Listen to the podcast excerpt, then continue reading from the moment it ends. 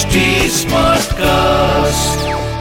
आप सुन रहे हैं एच डी स्मार्ट कास्ट और ये है फीवर एफ़ प्रोडक्शन बोलो साईं साईं राम बोलो जय जय शिरडी धाम बांद्रा निवासी रघुवीर भास्कर पुरंदरे भी श्री साईं बाबा के परम भक्त थे और अक्सर शिरडी जाया करते थे। एक बार जब वो शिरडी जा रहे थे तब श्रीमती तरखट ने जो उस समय बांद्रा में ही थी, श्रीमती पुरंदरे को दो बैंगन देकर उनसे प्रार्थना की कि शिरडी पहुंचकर वो एक बैंगन का भरित, जो मसाला मिला भुना बैंगन व दही होता है, तथा दूसरे बैंगन का काचरिया, जो घी में तले बैंगन के गोल टुकड़े का होता है, उसे बनाकर बाबा को अर्पण कर दे।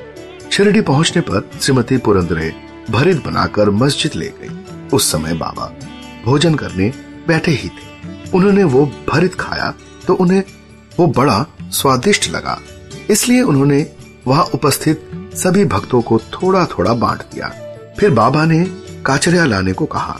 बाबा का ये संदेश राधा कृष्ण माई के पास पहुँच गया तो वो आश्चर्यचकित रह गई। उन्होंने सोचा कि अब क्या करें?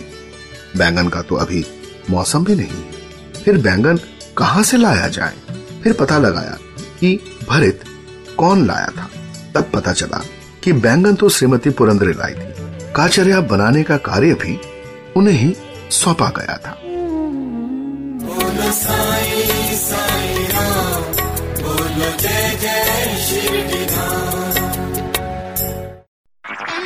आप सुन रहे हैं एच डी स्मार्ट कास्ट और ये था fever F production H smart Smartcast.